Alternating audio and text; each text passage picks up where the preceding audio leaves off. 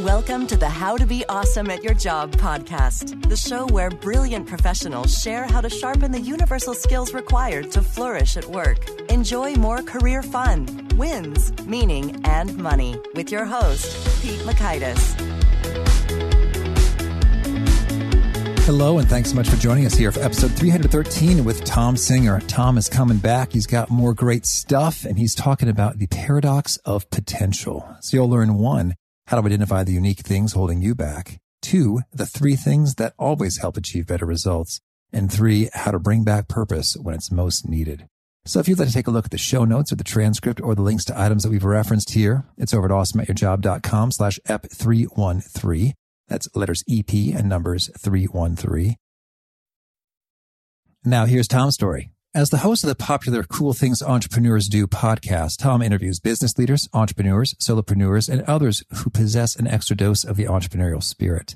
The information compiled from these compelling interviews is shared with his clients as he challenges people to be more engaged and enthusiastic in all their actions. He's authored 12 books on the power of business relationships, sales, networking, presentation skills, and entrepreneurship, and regularly speaks to corporate, law firm, and convention audiences. He sets the tone for better engagement industry events as the opening keynote speaker or the master of ceremonies. And his Conference Catalyst program has become a meeting planner's favorite in how it transforms the conference attendee experience. So thanks to Thom for sharing some time with us, and thanks to our sponsors. Check them out. Here is Thom. Thom, thanks so much for joining us here again on How to Be Awesome at Your Job. God, I'm so excited to be back. It's been like three years. Oh, yeah. Time really flies. And thanks so much for saying yes. Back in episode 17, before I had much of a show, I was just, I had to pick people who seemed to like me instead of anybody. now people don't have to like you. No, they resent me, but they grin and bear it for the publicity. Awesome. Well, so I want to hear a little bit. You did some stand up comedy for the first time at the age of 51. What's the story here?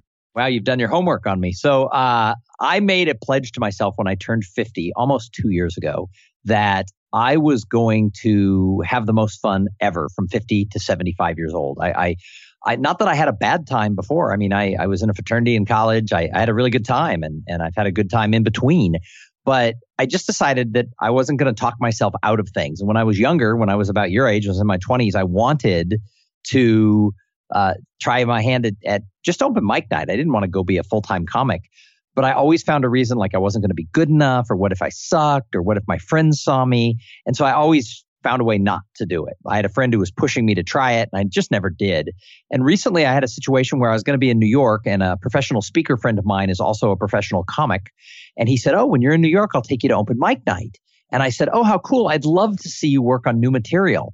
And the other friend who was with us started shaking his head, going, That's not what he means.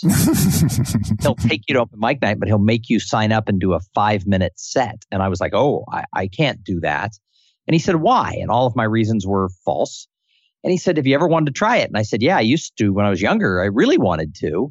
So he didn't really talk me into it, but he made the offer that he would help me. And so when I was in New York City, we signed up. I got a five, I got my name drawn and, and I did a five minute set and what was fascinating was is I wasn't the best one. There were maybe 17 comics that went, but I was probably in the top seven. And so I was like, huh. So I've now done it five more times. No kidding. Oh, that's great. Well, so to put you on the spot, could you share one or two of your jokes that got the best response?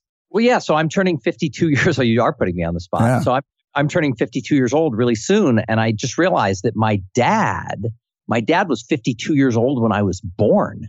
Wow yeah, I mean, it was, I had sort of an older dad. In fact, growing up with an older dad, there were a couple of things. One was that uh, I, I thought things were normal. I thought you were supposed to go to restaurants for the discounted dinner at 4.30. and I thought every time you got out of a chair, you were supposed to make a noise like, just what people did when they got out of the chair.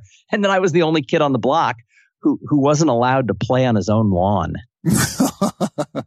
so, but but seriously, my dad was 52 when I was born, and I realized I'm about to turn 52. So I went to my wife and I said, "Oh my gosh, honey, we could have another kid." And she said, "No, no, no, we can't for so many reasons." She said, "You can't keep track of your car keys. How are you going to be able to keep keep track of a toddler?" So that's just a little bit of what I did. Well, that's good. Well, and kudos for having them to be, you know, kind of connected in that theme. Cause sometimes I understand that comedians, they test a lot of material and they just push together all the stuff that works great with a little kind of segue. And that's sort of the way of the world. But call me, uh, I don't know what the word is, someone who likes themes and structure and organization. I appreciate multiple jokes within the same category. Well, I only had to do five minutes. So the whole theme of the whole thing was just stories about my dad, about him dating when he was widowed and different stuff like that. So that was my my two cents. And like I said, I wasn't the funniest guy. Seinfeld is not worried about job security because I did stand up. but it definitely was a great experience. And I learned that it's probably one of the hardest things about standing up in front of an audience. It's way harder than being a professional speaker because the expectations of a stand up comic, even a guy at open mic night, are way higher than some keynote speakers. So I've learned a lot from doing it. That's true. Often they sort of expect the speakers to be boring. And, and when you're just sort of provide a modicum of engagement and jokes and enthusiasm and thought provocation, it's like, all right. exactly. Well, so speaking of keynote speaking, you've got a newer program. The paradox of potential. I really like the blurb that was on your site. And I think that there's a whole lot of thoughts, concerns, questions when it comes to our potential and how to be awesome at your job. Listeners are into developing potential. So what's it all about?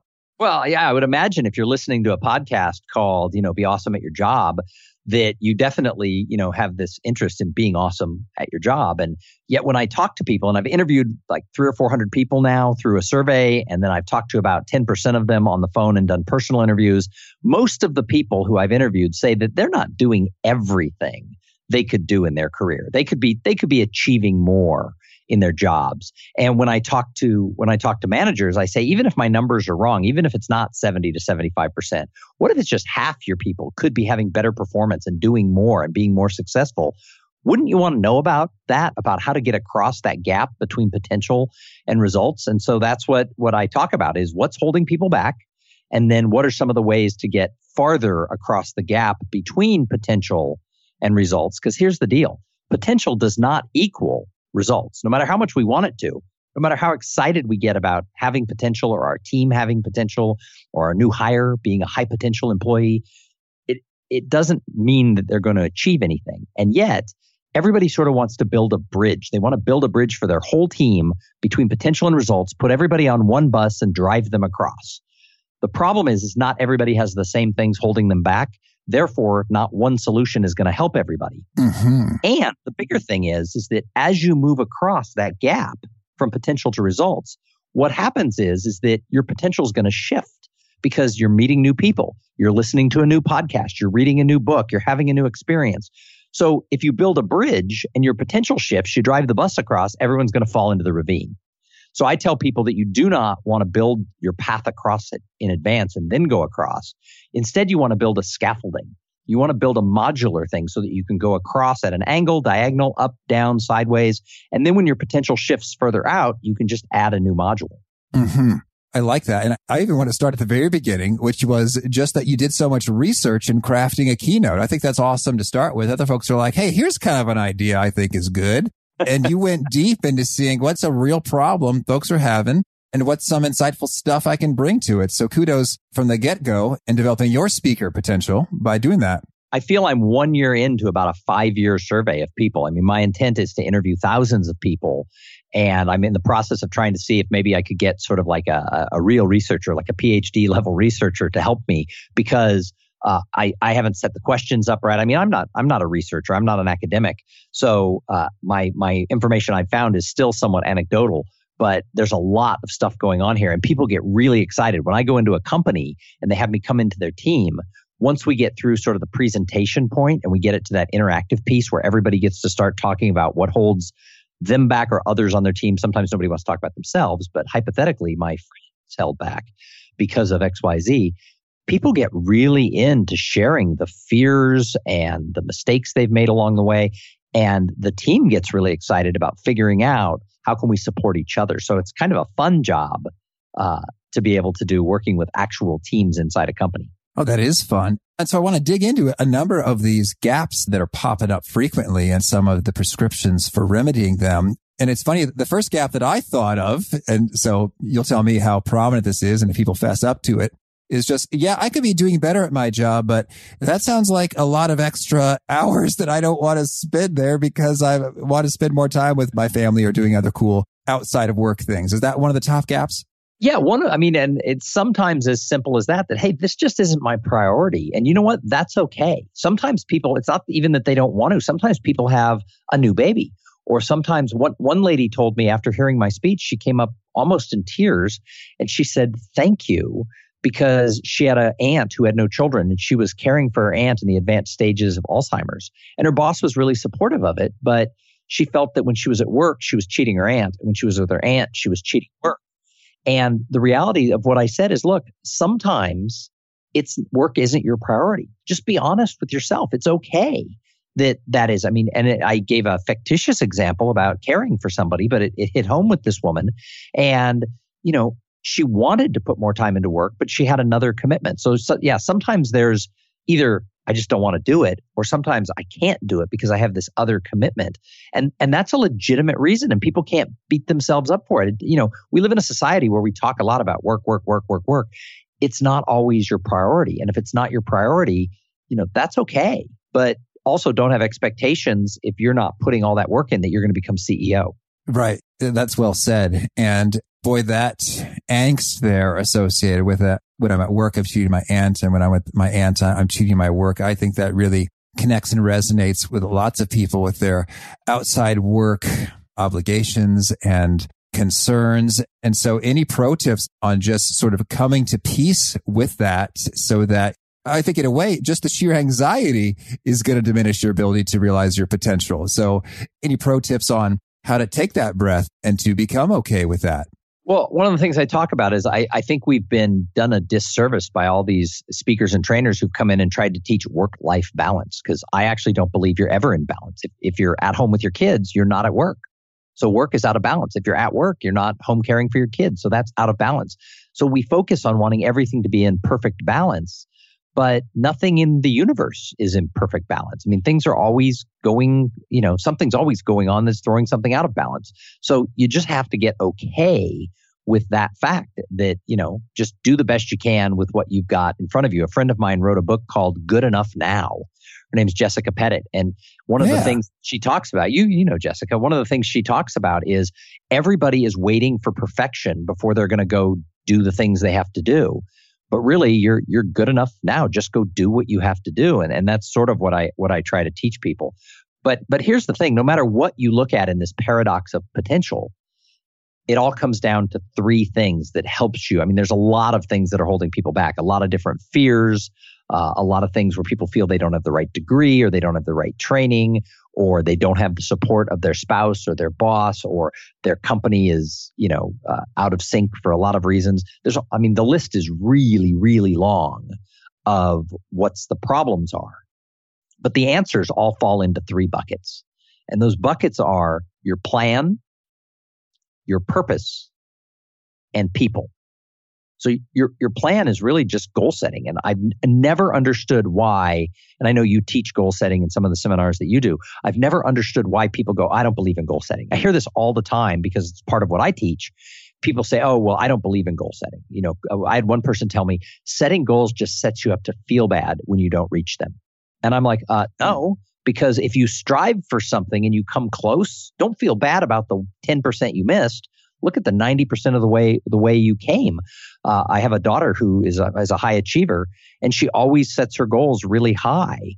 And then when she lands at something that other people just think is excellent that might might have been shy of that goal she's thrilled that she landed at the excellent level that she is. And it's a really good example. I mean she's always pushing herself and, and setting expectations.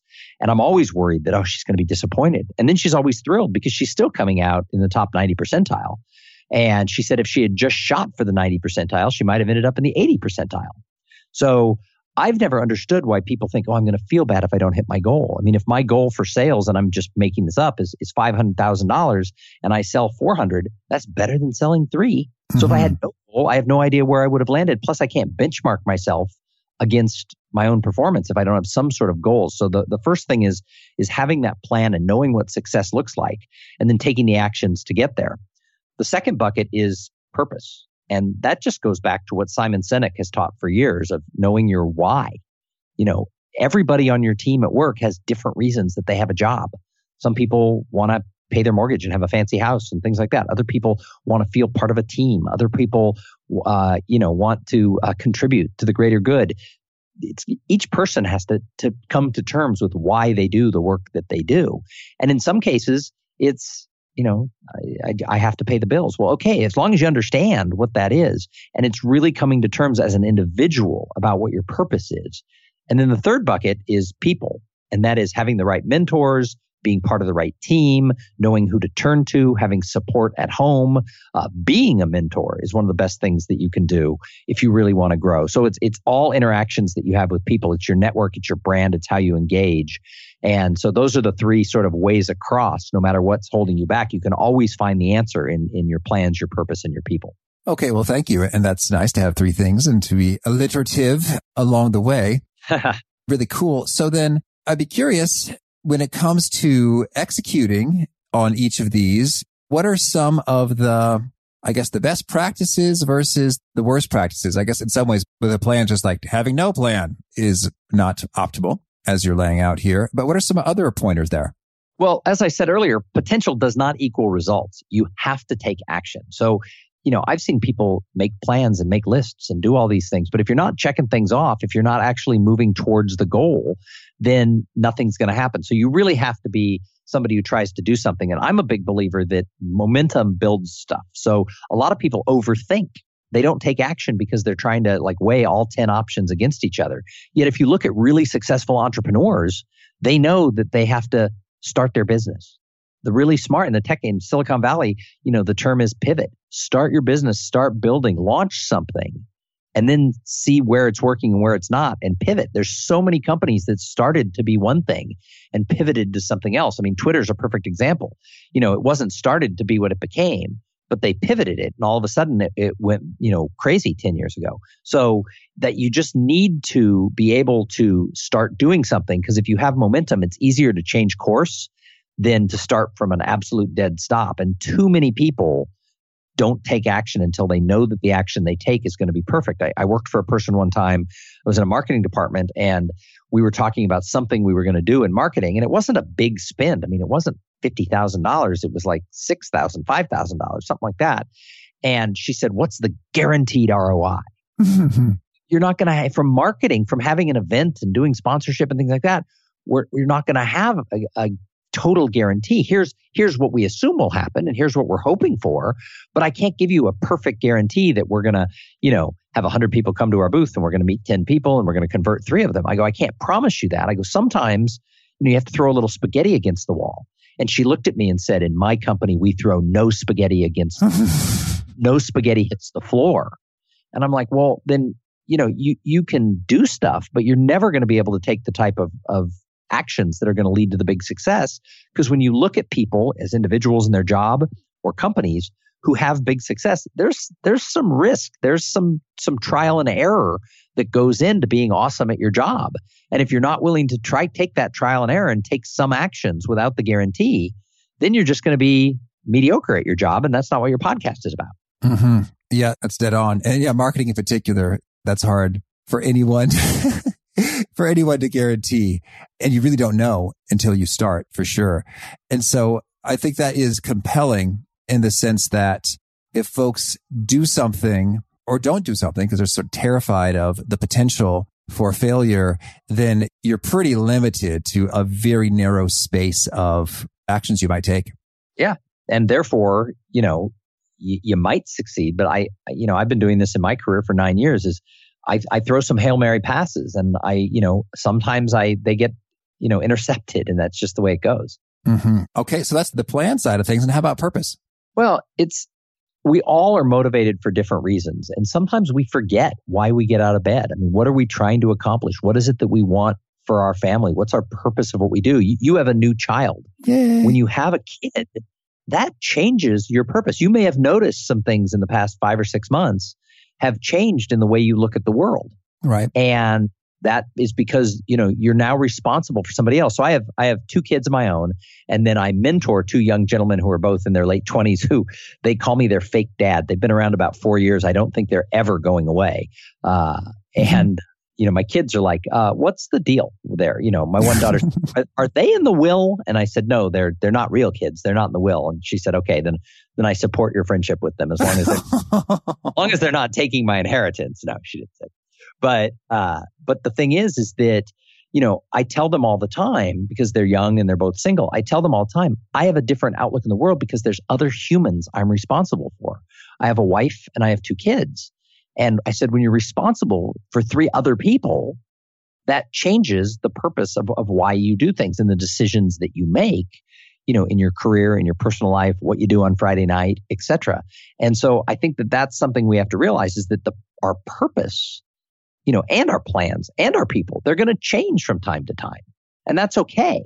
But you have to understand why am I doing what I'm doing? So, you know, one of my main motivations of, of why I pursue the business I pursue is I, w- I want to be that person who's educating people. Like I could go, you know, be a teacher or a professor or a newscaster or, you know, I like being in that role where I'm sharing information with people.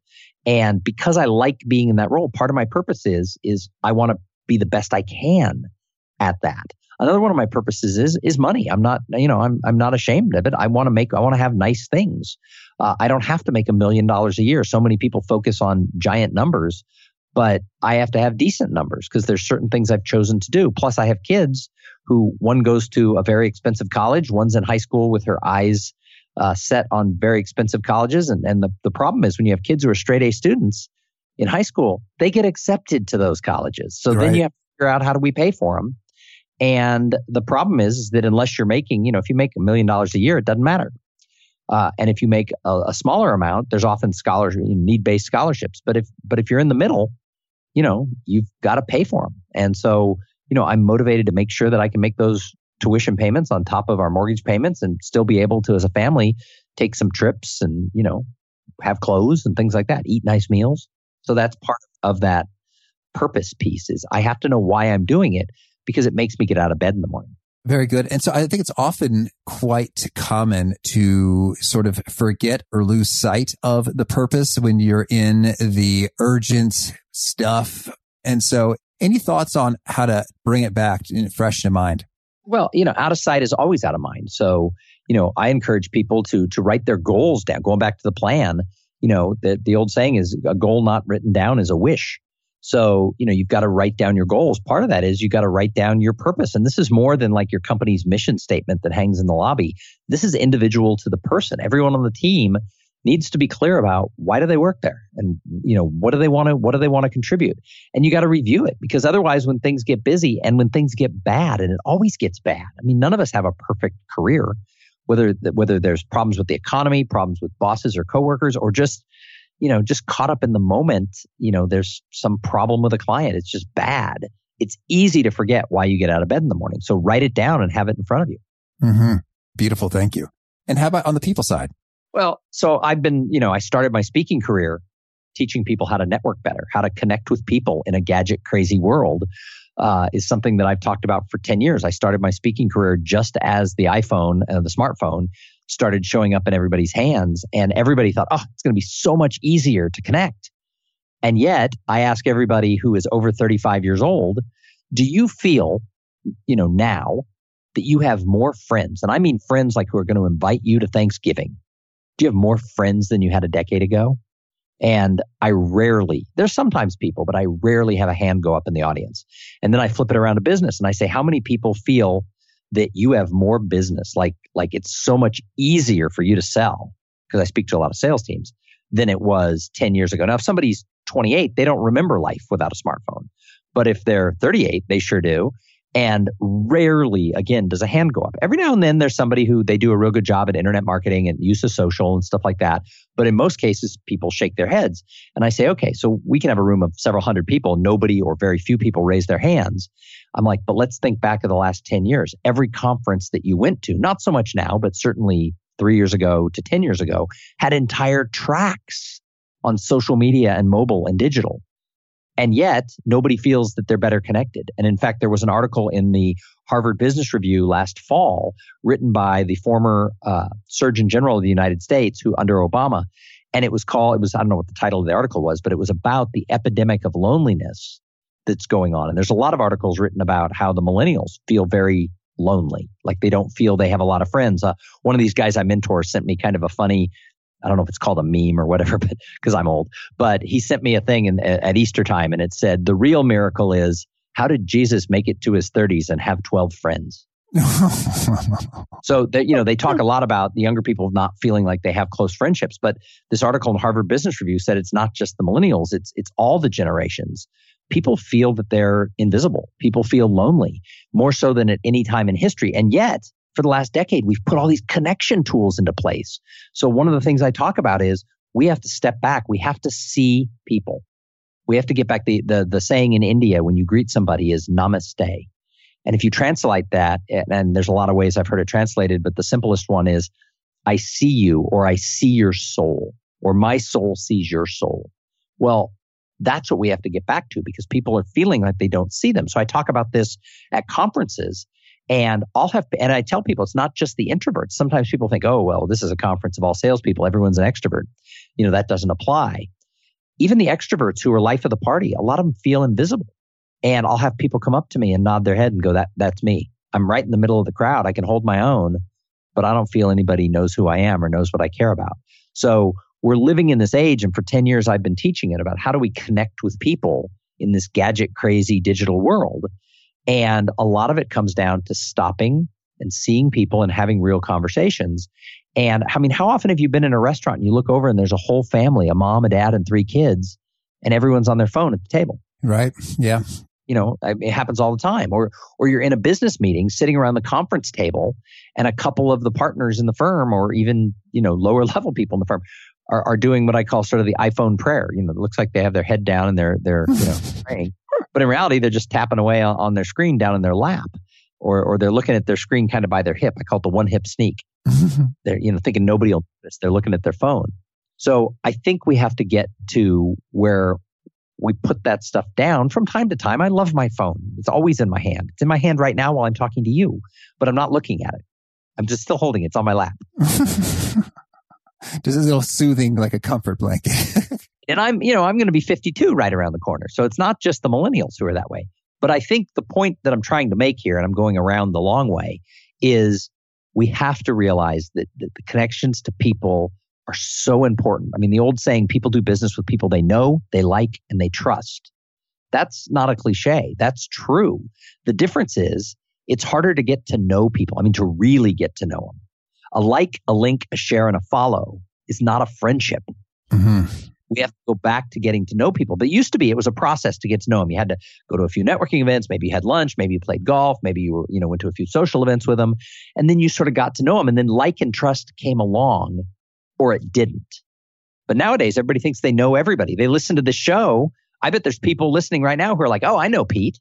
Well, no, they know Pete based on the one side of Pete as the podcast host. So, you know, they, they don't know how you are one on one. They don't know your soul per se. And so people think, oh, I, I, I'm connected to them on Twitter or I listen to their podcast. I know them.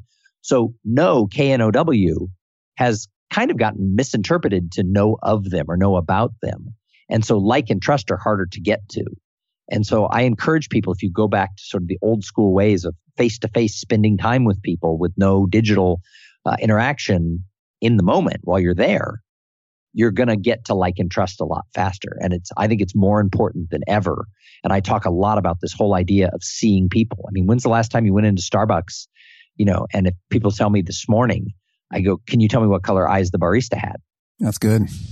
No. you know, I try to, even if, you know, I'm going to have a two second interaction with them, I try to just register, look them right in the eye, and I think blue eyes. And I smile. And they smile back. They don't know why. They just know that I just saw something about them. That's awesome. Thank you. So we hit the plan, the purpose, the people. You've also got some perspectives when it comes to limiting beliefs and how those can be problematic for realizing potential. Well, I mean, let's go back to where we were talking about me doing stand up comedy. You know, when I was 25 years old, I, my, my wife and I used to like to go to comedy clubs. We had another couple we did a lot of things with. And he and I used to drink a lot of beer together and we would talk about it. And he goes, You're kind of funny. You know, you could do this. But I had a ton of limiting beliefs. I, I I overthought the entire process. And now that I've done this a few times, I'm like, well, that was stupid. You know, so what if I went and I sucked? I still would have done it.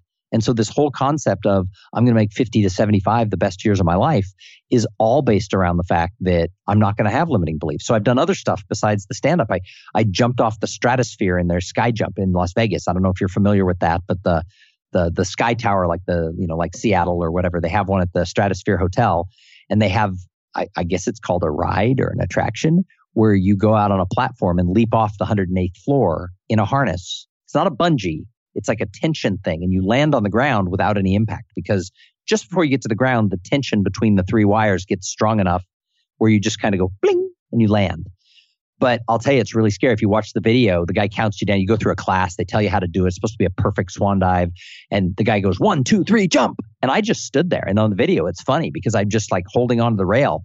And I look over my shoulder. I go, say it again. And he goes, one, two, three, jump. And instead of swan diving, I just sort of half jump off. I go, nah. However, I agreed to do that. I mean, I didn't agree. It was my own idea. Nobody talked me into it, but I, I decided to do that because I looked it up online. You know what? Nobody's ever died. The thing's been there well over a decade. And I figured I'm not going to be the first. And so why overthink it? And I have friends who've watched the video who are like, nope, nope, nope, nope, nope, not going to do it. Uh, the other thing is I'm kind of a city guy. Like all my vacations throughout my whole life have been like New York and Chicago and Paris and Rome, uh, San Francisco. And this last couple years, I have a daughter who's very outdoorsy. She wanted to hike the Grand Canyon. So we went for three days to the Grand Canyon and we stayed in a hotel, but we went hiking around and down the Grand Canyon. Uh, when my kids, I do a thing, you should, you have a young child. My wife and I do a thing I'm going to pass on to you. When the kids turn 13, they get to plan a three night trip anywhere in the country with their mom. Now, we take care of the airfare and the hotel to make sure they don't overspend, but they plan all the activities and it's anywhere they want to go. When they're 16, they get to do it with dad. Because otherwise they go on all these family vacations, but it's mom, dad, their sibling and all this. So this is the one on one time for three days with a parent and they look forward to it. I mean, people are like, your 16 year old wants to go away. She'd spent years planning this trip and her answer was Yosemite. And I said, Boston? Is that what you said? And she said, no, Yosemite. And we stayed in these tent cabin like structures. And the bathroom was like a quarter mile down the path. And we had to eat in like a mess hall, but it's what she wanted to do. And, and so part of my 50 to 75 is the best years of my life. We hiked 10 miles a day every day for the three days, three and a half days we were in Yosemite. And we had an awesome time. Uh, I did a TEDx talk with three weeks notice because I think someone had canceled and they, they sort of gave me a last minute addition but before I would have overthought it, I would have had limiting beliefs saying, oh, a TED Talk's a big deal. That video is going to end up online. Three weeks isn't enough time to prepare. It's a topic I've never really spoken on before. And instead I just said, yeah, I can do that.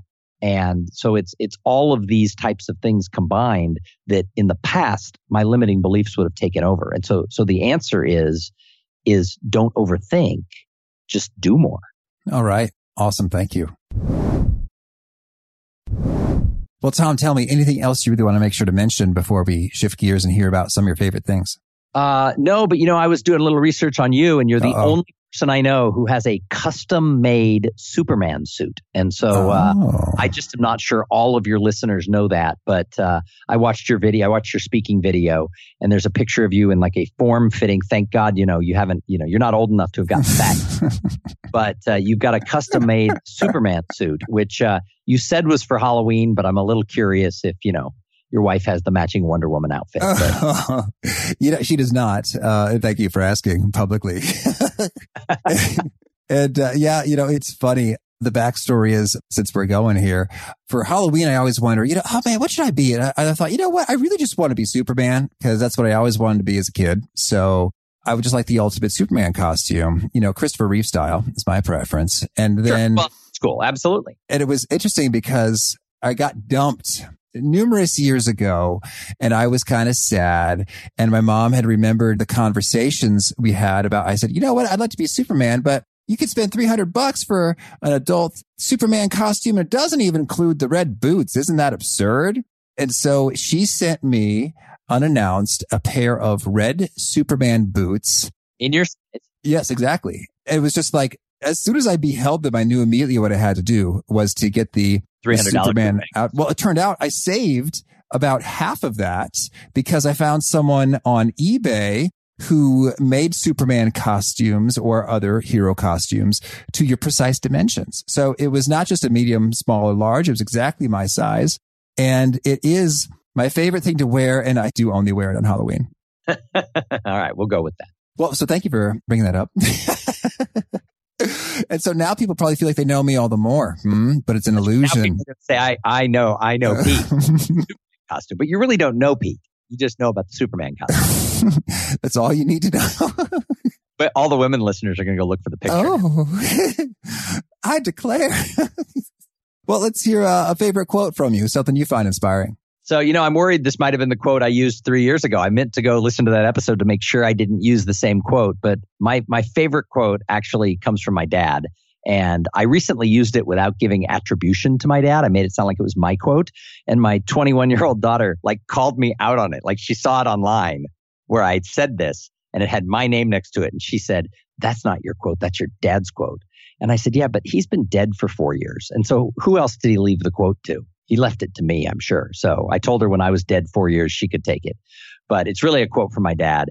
And that is be slow to anger and fast to forgive. Beautiful. Thank you. And how about a favorite study or experiment or bit of research? I got to say, this stuff I'm doing with uh, people's potential and and you know how they feel about their own success in their careers and i was surprised how many people don't think they're living up to their potential so i i found that to be quite interesting mm-hmm. And how about a favorite book? Always go back to the seven habits of highly effective people. It was a life changer for me when i was 25 and a favorite tool something that helps you be awesome at your job? My iphone. Mm-hmm. and i thought you were going to say handwritten thank you notes which you sent uh-huh. one to me which is very nice. Yeah, probably my iPhone, but I still and how about a favorite habit?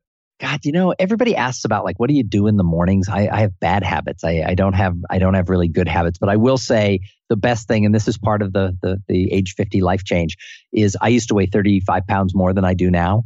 And I gave up sugar and wheat for the most part. I, I eat limited amounts of processed sugar and wheat and then I started running. So I think health habits are the one that I, I didn't know about till two years ago, but the ones I'm most impressed with because I feel better than I've felt in well over a decade. And I wasn't in bad shape. I wasn't unhealthy. I'm six foot three, so 30 pounds, you know, it's not like you'd go, wow, fatty. But uh, having lost that 30 plus pounds and, and eating a much healthier diet really has been great, a great habit for me. And uh, I'd like to hear when it comes to giving up the sugar and wheat, you know, how would you describe the difference in sort of your mental clarity or performance? So the first three weeks, I was an ass, if I can say that on your show. I was, I was grumpy. I was horrible. It was not good. And then the clarity sort of came in and stuff somewhere around a month or two. And I never knew I was unclear. I didn't know I was foggy. It's not like I was having problems, but it was like, wow. I mean, it was just a huge difference. And coupling that with the, you know, a guy who was never a runner, I'd never run a mile in my life. And I started training for a half marathon. And after I completed that, you know, after you finish a half marathon, if you're not a runner and you've never been a runner, all your runner friends start saying, now that you've done a half, you're going to want to do a whole. They're lying. I don't want to run that. I don't want to run a half ever again but I am still running three to five miles about three days a week. And uh, the the combination of eating a cleaner, healthier diet uh, with the running just makes me feel. I mean, I feel younger. Mm-hmm. And is there a particular nugget you share in your presentations that really seems to connect and resonate with the audiences? Wow, I should have probably prepared for that one. Uh, no, nothing I share connects with. I'm sure. No, you know, I think so. Lately, it has really been around this whole issue of seeing people. I actually have a slide and it says hashtag SEE people, see people. And it's just a picture of a close up of someone's eye looking out into the distance.